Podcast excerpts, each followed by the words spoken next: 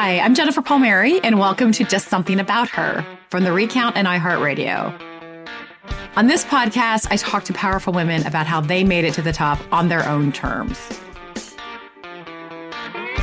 Here to help me introduce our next guest is my producer, Sari Soffer. Hi. So, this guest is a very exciting one. It is Glennon Doyle. She's an author most known for her recent book, Untamed. I'm actually late to the game. I just read it, but it is super empowering. It's about how, especially as women, the world is trying to cage us and fit us into certain boxes, but we need to listen to that voice inside us and set ourselves free, hence the name Untamed. This is uh, very much the zeitgeist for, I think, women right now, and Glennon's on the forefront of that. The book that I wrote, She Proclaims, which is a Declaration of Independence from Man's World, is like the same sort of dawning. Tell us the story because I you, you guys actually started talking when she released her book, or was, was it when you released uh, She Proclaimed that you began talking uh, about how to launch a book in a pandemic?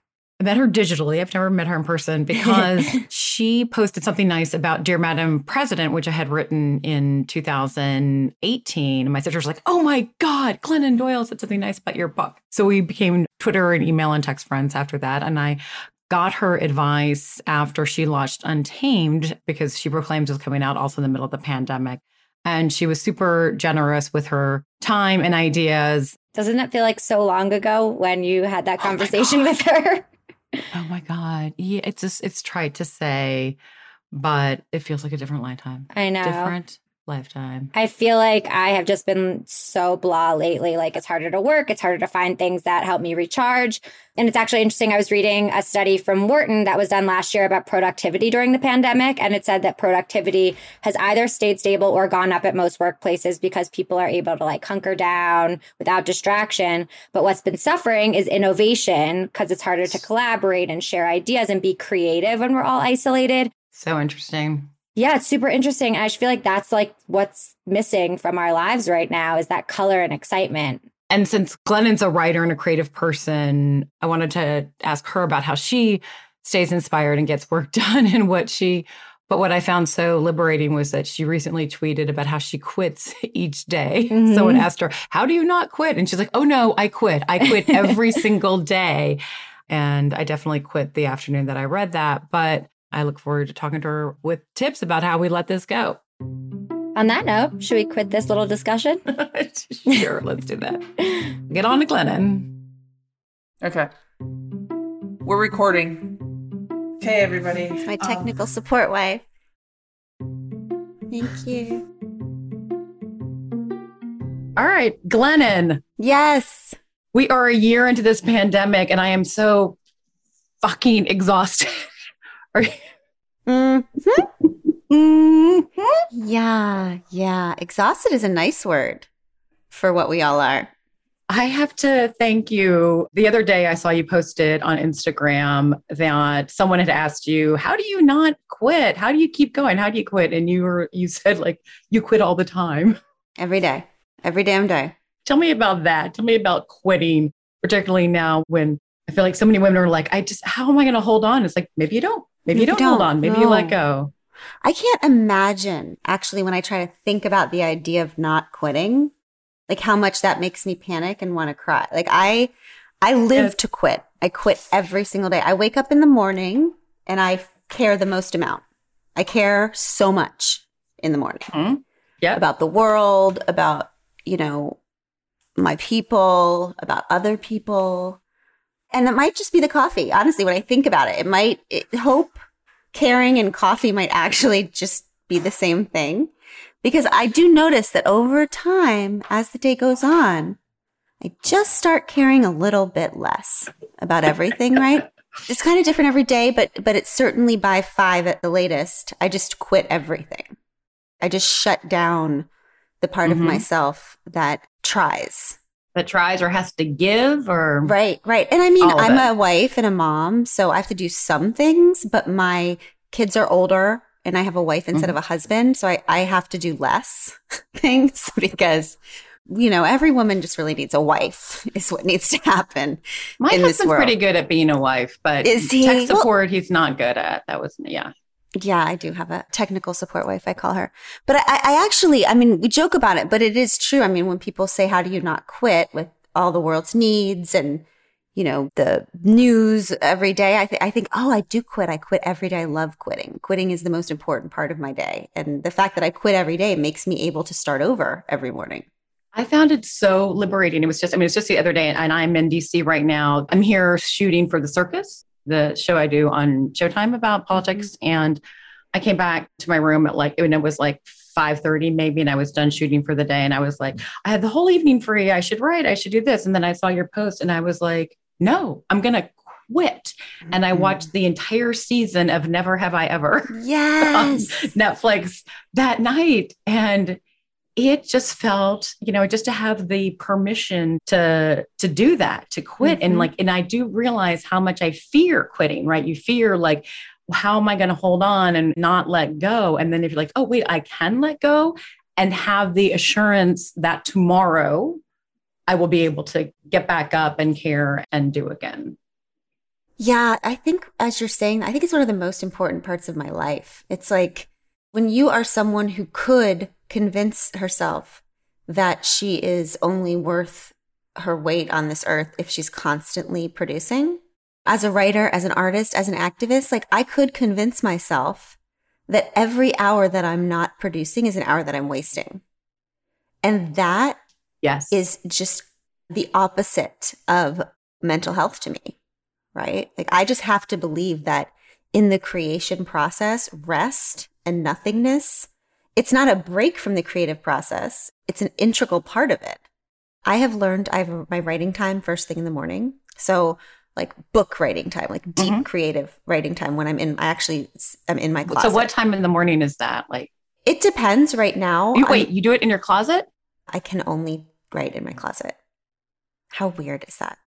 I started writing in my closet because I had no other space because I lived in a very tiny house where my third child was actually sleeping in the bathroom because I, so I, I literally had nowhere else to go except my closet. And so years later, when Abby and I got married, we moved into a new house and I have my own office. I'm in my office right now. And I was so excited. Like, oh, I am such a grown up. I have like bookshelves. I have a, a table. Yeah. And so I'd come in here. I started to come in here in the morning. And I'm telling you what, I could not do it. I could not write at this desk. I can do calls, I can do podcasts, I could write a magazine article, mm-hmm. but like that deep, raw, creative voice that has to go into mm-hmm. book writing does not show up here. So there's a teeny yeah, yeah, little yeah. closet off my office. And so one day I thought, okay, what if I take, I took a little side, a, a circular side table from the couch and put mm-hmm. my computer on it with one little chair and started writing in there. And that voice came back. So I only write in the closet now, which is so ironic. I mean, the jokes with my family about coming out of the closet and into the closet and out of the closet. Yes, yeah, yes, yeah. yes, yes. So you go in there in the morning and do mm-hmm. your best writing, but is that like, do you have to have the night before after you quit to be replenished? Yeah. I mean, what I find is that I have that time right. And then I will come out, do the kids' mornings, um, get them off to school, start kind of the worky work day, which is not the art mm-hmm. really. It's just kind of the business of things. And then right. when I shut all of that down and go do what I ever mm-hmm. need to do, like in terms of taking a walk or just whatever it is, human things, that's when my ideas come to me. Right? Like I remember reading about one creative yeah. person. I don't know who it was. It was somebody who would create in the morning and then always go to a movie in the afternoon because they knew that once oh. they turned in that subconscious, your subconscious works creatively right? When you're turned off. And so often when I'm on a walk, walking for me, I have to make myself walk without any input. So no earphones, no whatever. That's hard. But that's when I get my best ideas that feed my work is the downtime. Right. But what I've learned to trust, which I think a lot of women have a hard time letting go of, you said, like, if I'm not producing every minute, I'm wasting time. And I'm also not living up to what's expected of me, but to know that you're going to be better if you quit. Mm-hmm. And that's what I feel like is so important about your book, Untamed. It's not just the empowering advice. You know, what I hadn't appreciated until I read your book is the things that we have the permission to let go of. Mm-hmm. You know, that you don't have to do everything it's that constant pressure that we've been put on ourselves to always be doing something that I actually think in the end is holding us back mm-hmm. from being as creative and not productive, but doing our best work or engaging in the world the best way we can, or just, you know, being the best, truest version of ourselves. Yeah, or just being happy and healthy. You know, like, isn't that the ultimate revenge and resistance, right? Like, yes. I mean, at the end of the day, I just want to be full of life and health and peace and and as a right, woman, right, I want right. to be a taker. I want to be a taker. I don't want to be just a giver. I want to be a soaker nice. inner of all of the goodness that is down yeah. here. I don't want, want to measure my worth or my success based on how much I disappeared or like ran myself into the ground. Right. So, right. Yeah. I mean, I think I've had the benefit of being someone who has had a mental health crisis. I feel bad for everyone who has never had a mental health crisis. Like, I feel bad for people who are not addicts, who are not depressed or anxious because these people don't have the rock bottom that teaches you how to take care of yourself, right? You know, I have struggled with addiction and depression my whole life. And so I have learned that there is only one thing at the end of the day. Like every day I don't wake up and think, oh my God, like how can I be my best self? Like I don't. Every day I ask myself one question, which is like, what do I have to do today to not completely lose my shit? As a mother, as a wife, as an artist, as a, like, what do I have to do to fiercely take care of myself so I don't lose my shit? Because what everyone in my life needs for me to do is not lose my shit.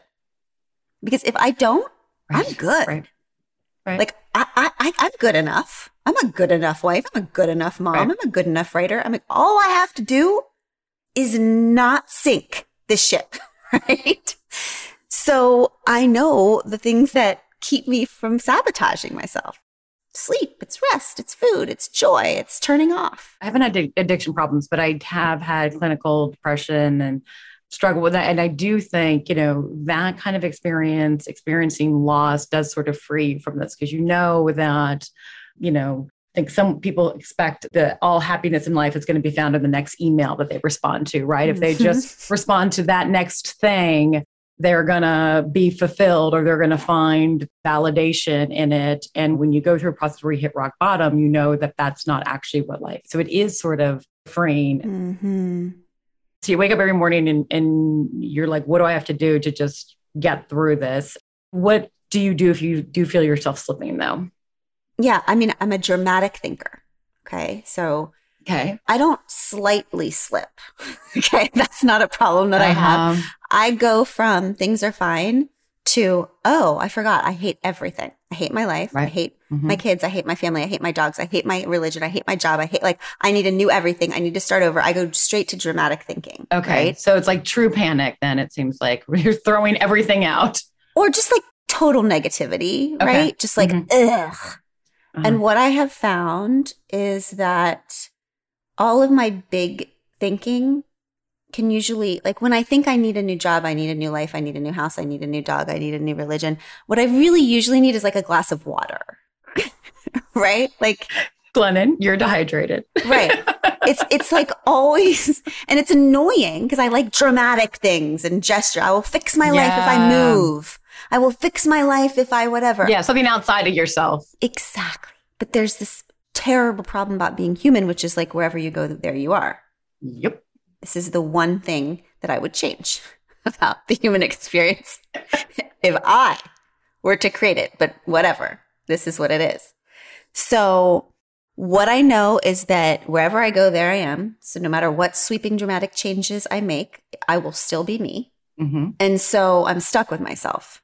Okay. No matter how many New York Times bestsellers you write, no matter how many weeks you're on the bestseller list, like no matter oh. how much success you have. Right. And is that the terrifying thing about getting the things that you thought would fix your life?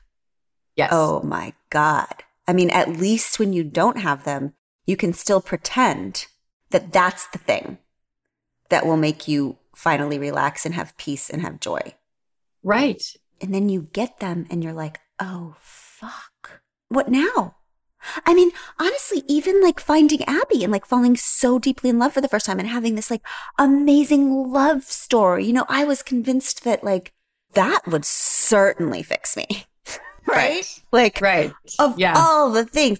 And so for that, you know, Abby and I laugh all the time about that initial sparkly part of love slowly fading and realizing, oh, here I am again. It's still me. right. It's Turns still out Abby me, married really. me. yeah, I mean, I think that's one of Yeah. the cool things about falling in love, right? It's like you lose yourself. People talk about losing yourself. Yeah. It's a joy because you, you're de- not dealing with yourself for a while. You're just lost in this la la Right. land. And then it's like almost like addiction. It's so interesting. It transports you someplace else. Absolutely. And you think that your life's always going to be different. And then you realize you're still you. Here I am again. Here I am. But anyway, the point is, it's the little things. It's something small. It's not a big dramatic change in your life that's going to like get you back in your better place in your head. No. Yeah. And as a matter of fact, I've started to see those dramatic things I do as uh, almost like similar to addictive behavior. It's like Mhm. ways to abandon yourself, like ways to not deal with your life. Like Yeah. we call it dealing with our life, but actually they're like ways to keep yourself busy or distracted so you're not dealing with your life. It's like Yes. I have like reset buttons and and easy buttons, and the easy buttons are things that I know in my personality are things that help me abandon myself. Mhm. These are the things like overeating, binging, purging, the drinking, the online shopping for me, forget it. Like I can deaden, I can go dead inside. And listen, I don't even have to buy anything. Just put it in my cart. Just put it in the cart. really? Just- Oh, yeah, it's wow. it's just a numbing. I don't know. It's so weird. I used to buy a bunch of stuff and then return it all, and my dad used to call it bulimic shopping, which I, I was like, that's exactly what it is. For me, it's working in White Houses. Oh, tell me more, please. That's like the addiction. The addiction would be, you know, because that is all consuming and like you Mm. can't possibly take care of anything else in your life or worry about any sort of personal development or any kind of growth in your life. Can't possibly because uh, you're so consumed with work and no one can tell you that your priorities are wrong because what could be more important than working for a president and whatever you're doing, you're doing on behalf of the president. And therefore, you know, you can be blind to everything else in your life and not have to worry about anything. It's like all consuming. I went in the Clinton White House, and that was, you know, I was very young in my 20s. And so got very consumed by it and then pretty destructive on the back end, right? Coming out of Mhm. that, it's really hard adjustment because then you are stuck staring at yourself again. And then when I went back for the Obama years, I was much more grounded Hmm. you know, I was like careful to not let it consume me, um, and found that I was able to keep that, you know, spiritual distance. Um, Mhm. but that, you know, sometimes the big things you do in your life that are looked at others as achievements or accomplishments really is a way to distract yourself from like the stuff you should really be worrying about. Oh, that's so interesting. How work can just become a hiding place. And when you have the most important job, I mean, when you were saying that, I was thinking about this quote I read a long time ago that said, like, the best sign of impending nervous breakdown is the delusion that your job is important. Totally. Like, when you look at things from 360, it's like, wait, maybe anytime we consider ourselves super, super important is when we're about to just crash. Right. And I also find that, you know, when I feel those real feelings of frustration as you're describing, where you just like hate everything in your life, I can tell I'm on the verge of some sort of good realization, though. Like I've learned to Mm. recognize that. Like and when I'm super crabby and like, Mhm. what's normally coming. And if I like have the patience to let it rise, something that will, you know, something that will be illuminating for me. Mm-hmm. And now, time for a quick break. We'll be right back with author and activist Glennon Doyle on just something about her.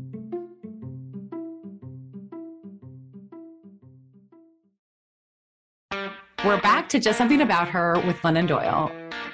We were just talking about how it's so important to quit every day in order to replenish yourself and to get through the next day. But how much of this did you learn, sort of, you know, absorb and learn during the pandemic, particularly about getting through the day? Because it's like we have no distractions now. We are just stuck staring at ourselves and our family. Like the notion of quitting. I mean, I have never felt the need to quit more than when I'm stuck in my house all day, as opposed to like, you know, run around the world on a presidential campaign or something like that. So, what about it within the pandemic? Is that is that sort of developed? Well, I think it's a really interesting parallel. I mean, I really do think that what we're talking about is this human addiction to like keeping ourselves shaken up. You know, in Untamed, I wrote about this snow globe that I had as a little kid, and I loved it, but I hated it. It was so pretty because you could shake up the snow and it was all sparkly Yeah. and beautiful. But then I hated it because it had this like really scary red dragon at the center of it that I thought was terrifying. So I'd just shake it up all the time. Right. Just walk in my room, right, walk right over and shake it up so the dragon wouldn't be sitting there. And that's how I think about myself, all of us, right? Like we just are constantly keeping ourselves shaken up with work, with the food, with the sex, with the booze, with the scrolling, with the shopping, with the snark, Right. with the apathy, with all of the The busyness. filled shopping cart on, on lunch. Right, Yeah. right. Like, Yeah. like all that stuff is is keeping ourselves shaken up so we don't have to see the dragons. Yes. Because what Yes. you're saying is when you feel all of that discontent coming up, that crankiness Mm-hmm. that comes along with like, wait, I'm working too hard. I'm da, da, da. When you allow yourself to feel that and you don't plow through it, you know something good is coming. And that's because you're allowing yourself to look at the dragon, right?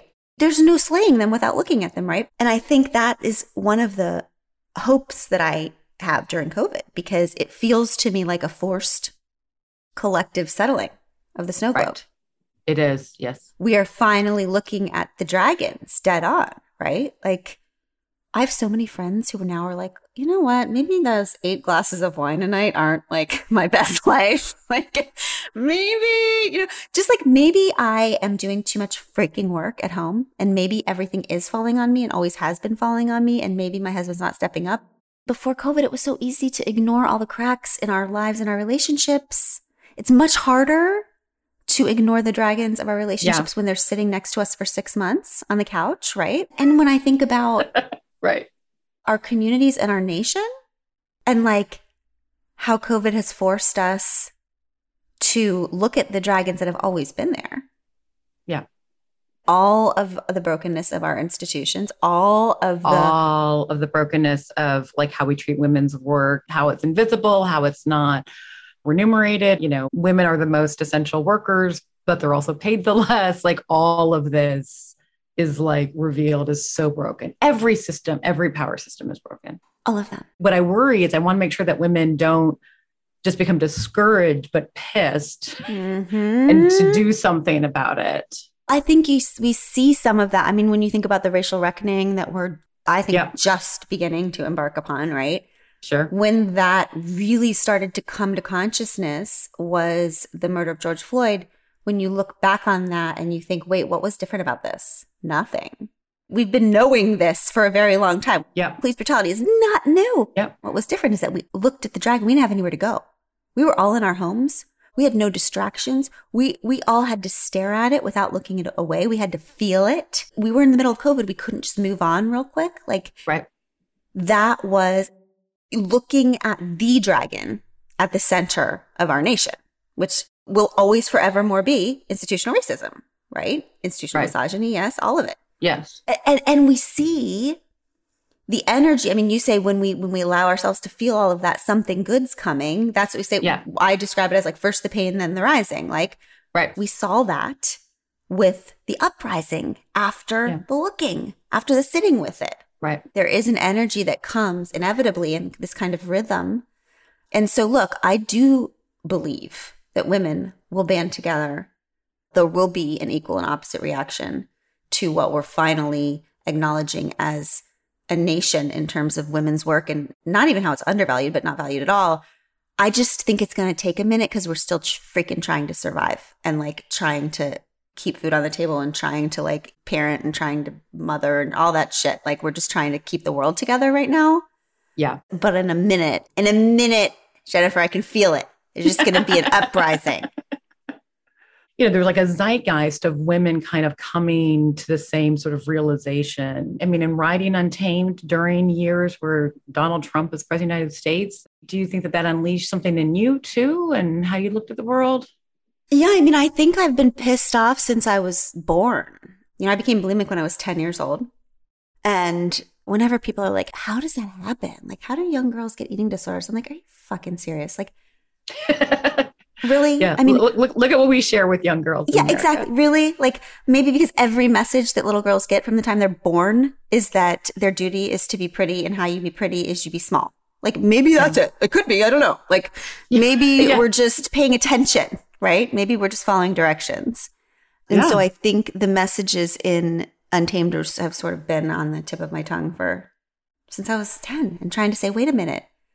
Yeah, Right. maybe it's me, but maybe it's you, world. you know, like every therapist I've had, they're like, well, you're anxious, you're depressed. I'm like, okay, maybe, or maybe you're just not paying attention. Like that's Yeah. how I generally feel. So I have been pissed and I really don't think anything gets done if it doesn't start with a bunch of pissed off women. So I love that and I claim that it propels me towards the change that I want to be a part of in the world. So I believe in the power of righteous anger completely. You know, I think it was such an interesting and perfect decision to have Amanda Gorman read her work at the inauguration.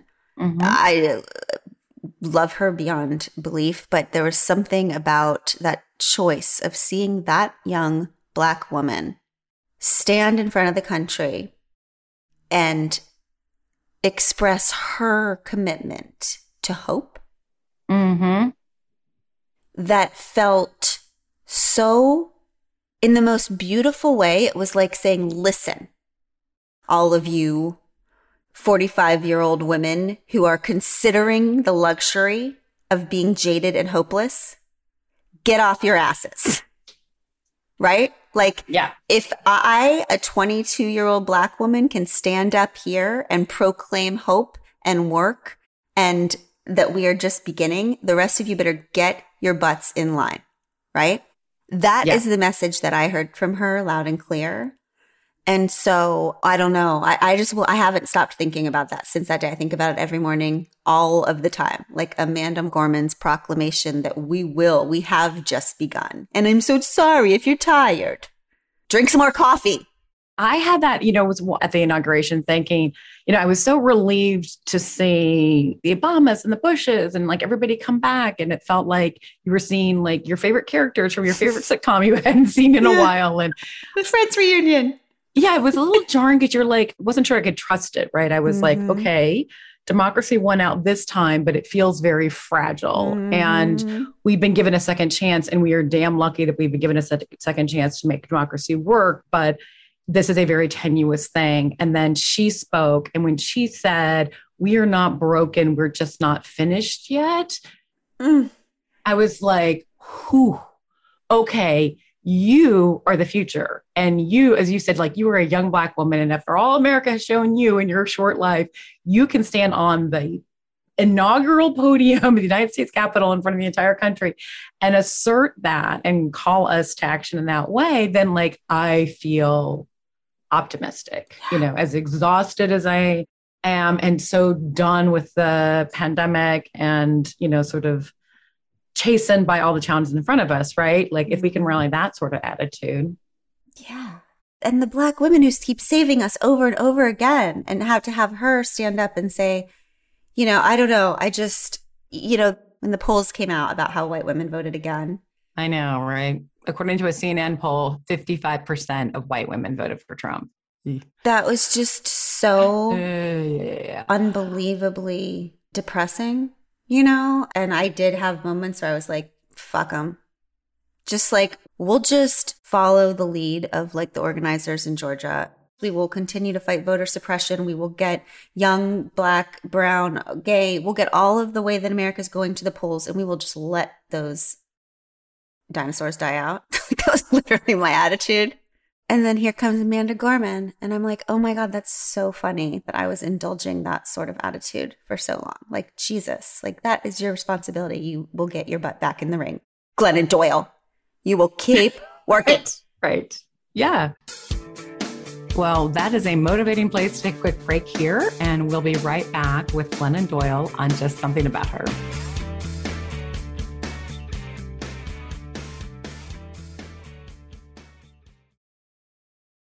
Welcome back to Just Something About Her with our guest, Glennon Doyle, who is not only a New York Times bestselling author, but also the founder of an organization called Together Rising. The group organizes these events called Love Flash Mobs, which are time limited fundraisers where people donate small amounts for individuals, families, or causes in need at particular moments. Um, Glennon, this is a community you've built over the past decade. Tell us how you formed that community and what it's doing now. I think every word that I write or speak is really about Together Rising, right? It's like you discover this little talent you have and you're like, thank God I have something. Like I can write words. This is great.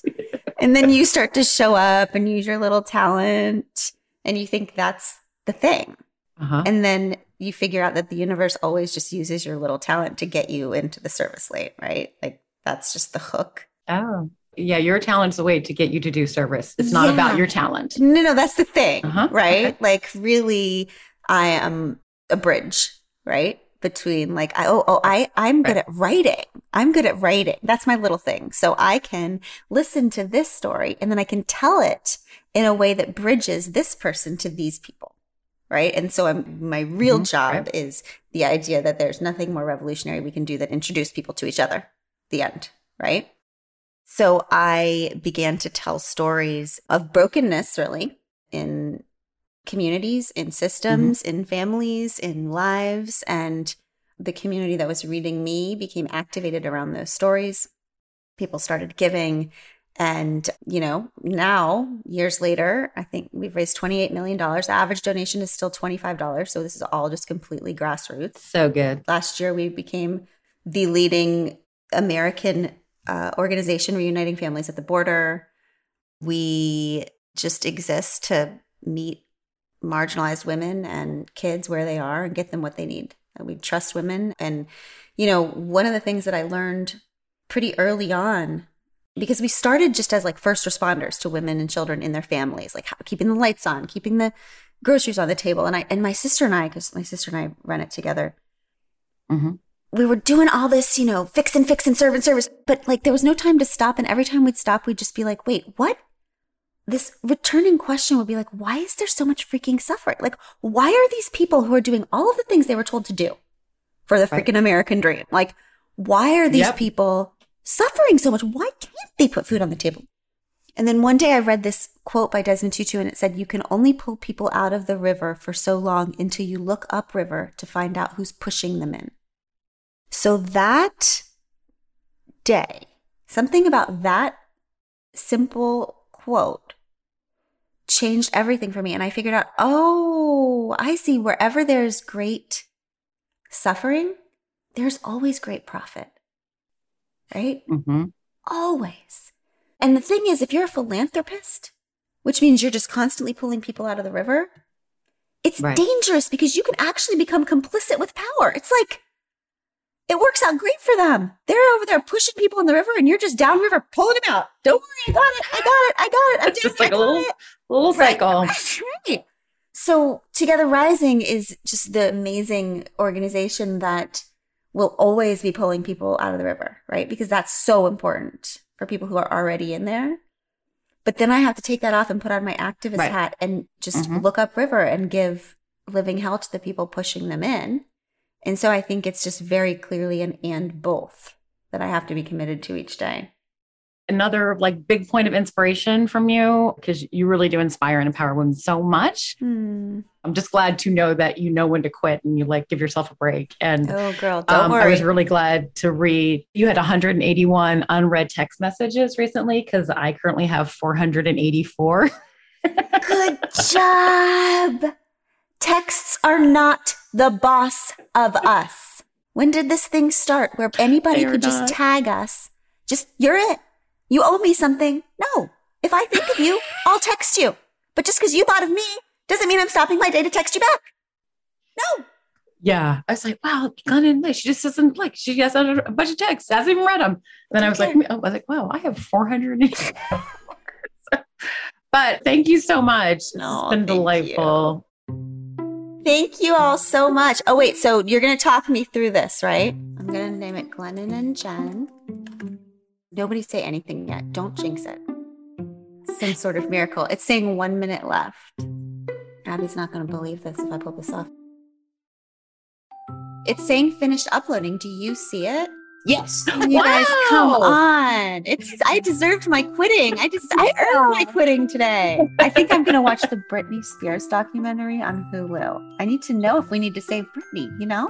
I mean, I'm going to do some very serious feminist work. That's what Bye, everybody. Bye. Thank yeah. you. Bye. Sari, are you there? Yep. I don't know where to start. I'm dying to hear what you got out of that. So I just thought it was so. I, I, had read this in her book about facing your dragons and how she was talking about the snow globe that she avoided as a child and how like the pandemic has allowed us to face our own dragons both personally and institutionally as a country um, obviously what she talked about with the racial reckoning as we're calling it from the summer and addressing the fact that you know essential workers aren't taken care of in our society as much as they should be, and just all of these things. But also personally, I think as we're all looking forward towards the pandemic potentially ending and thinking about vaccines and re-entering society, what we want to take with us, and and we're really like staring that head on, what we want to keep, what we want to let go of, what we've learned, and I'm really feeling that lately. I mean, you were the one who pointed this out to me. I had forgotten about it from her book that she says she's got a post it note on her mirror that says, feel it all. Mm-hmm. So, you know, sometimes we try to protect ourselves from feelings of anxiety or, you know, shield ourselves from a feeling of disappointment or, or, or what have you. And really, like life is about feeling it all. And if you try to box yourselves out of um, emotion, look away from the dragon, you're not really experiencing life and the dragon's always going to catch up with you. So feel it all. Wherever you go, you're always there. Mm-hmm. That's the one thing she would change about the human condition, she said. right. but we're not going true. to. We're not mm-hmm. going to. Yep. You know, when she talks about, you know, like it doesn't even matter how how many weeks you're on the New York Times bestseller list. Right. You know, success only gets you so far. It can be sort of disappointing because you thought that if you had your dream come true, then everything would be perfect. But it's not. You know, the, her take on that is Therefore, you don't have to continue to push yourself because in the end, the person you're going to have to be with is yourself. And we mm-hmm. have to be mm-hmm. as comfortable, you know, with the work that you're doing, the creative work that you're doing, but you don't have to hold it up to some kind of arbitrary measure of success. And then the just the quitting stuff is so just so so so liberating and I feel just in the last few days since I read her say that I've able to live with like a little more enjoyment about soaking up the moment. Like we're in life, you know. I feel like if I were God, I would be annoyed with the human race because it's rare that the humans take time to just appreciate, wow, the world is literally a beautiful place. It's yeah. snowing outside right now. And that's a spectacular thing. And I should appreciate that. But we need to soak up more of life and not just always be producing and achieving. And that's that's the best lesson i'm taking from yeah. the conversation we had. There you go. It's a good place to end. I'm so excited to get this out in the world. I think people will love it. Me too. This is just something about her a podcast from the recount and iheartradio Thank you to Glennon Doyle for being on the show. If you liked this episode, please subscribe to the podcast and leave a rating in the Apple Podcast app. I'm your host, Jennifer Palmieri. Aaliyah Jackson and D. Scott Carroll engineered this podcast. Jessica Williams handles research. Stephanie Stender is our post producer. Sari Saffer is our producer, and Christian Castro Russell is our executive producer.